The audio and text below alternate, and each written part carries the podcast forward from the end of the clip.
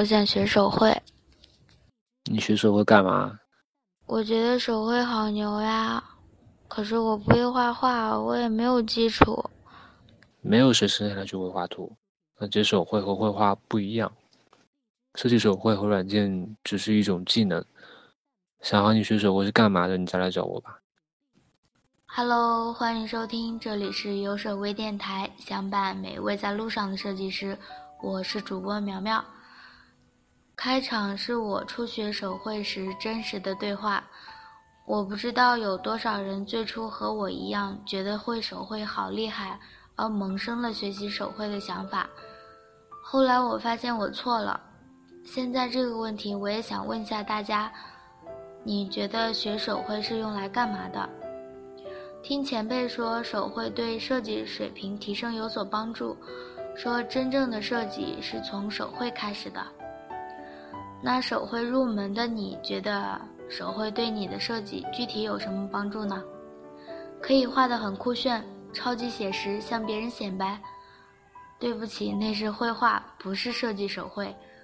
设计手绘和软件其实是一样的，它们同样是表现你创意的一种工具而已。你的线稿不需要看上去有多么的漂亮，手绘做到你不需要讲话。别人看图就能明白你画的是什么，你就已经成功了。我们要把手绘作为一种沟通合作的工具。工业设计出身的小伙伴应该都听过头脑风暴时，别人刷刷刷几笔，一个产品的大概形态出来了，而你说给我一个小时，让我回去建个模，这样类似的段子，一图胜千言。草图可以让我们与合作者以及项目关注的人们一块探讨对项目当前的理解。草图的过程能让我们产生新的思路，不断完善方案。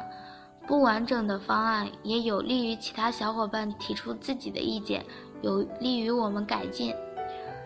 这个过程的同时，也避免了我们额外的工作量，因为是不完整的草图。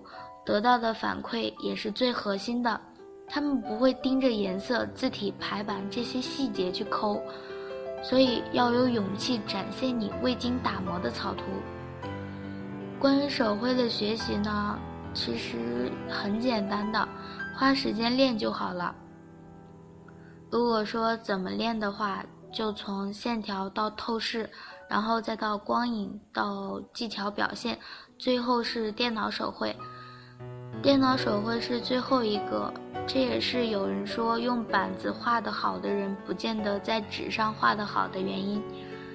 具体的透视教程呢，网上搜索关键词都能看到很多免费的视频。如果要了解光影和透视的话，可以去看一下斯科特写的一些书和视频。之前也和大家说过，腾讯课堂里有很多免费的公开课，网易云也有很多。想学手绘版的同学呢，可以去看一下豆瓣上的大神 GK 站的分享，这里也只是一个推荐。如果大家感兴趣的话，可以根据自己的实际情况去找一下。初学手绘的话，可能最常见的有这几个问题吧。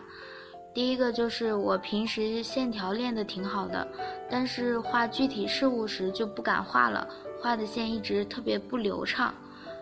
其实你画之前想好这个线条你要放在哪里，如果想好了之后，你大胆的去画就好了，不要犹豫犹豫不决的。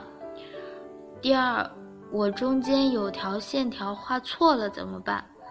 不用管，画一条对的线就是了。王羲之写《兰亭集序》的时候还有错别字呢。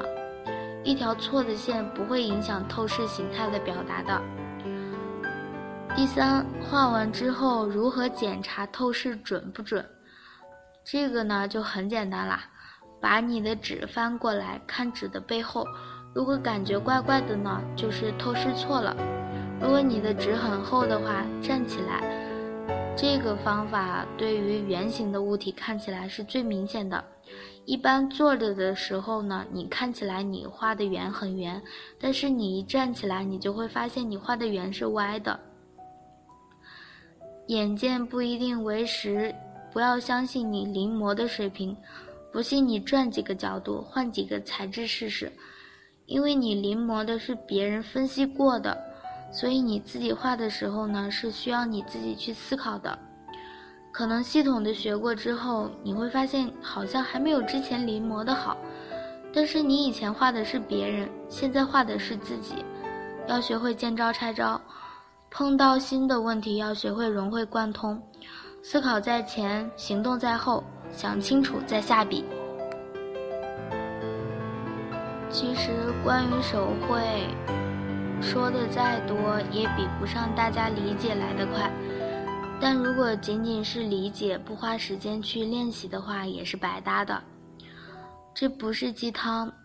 我的搭档也对我说，他想学习手绘。可是我告诉他，手绘不是一个速成的技能，抛去话剧不说，还需要你投入大量的时间和精力。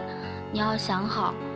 他说我打击他，这个真的不是打击，而是手绘它真的是需要坚持的一个技能吧。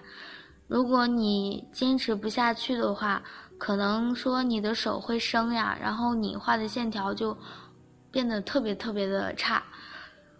好啦，还是那句话，如果能够把你想画的画出来，那就是最好的手绘。最后，关于手绘的工具呢，我就不多说了。电台之前有一期手绘与绘画的区别，里面提到过基本的工具，有兴趣的同学可以去听听看。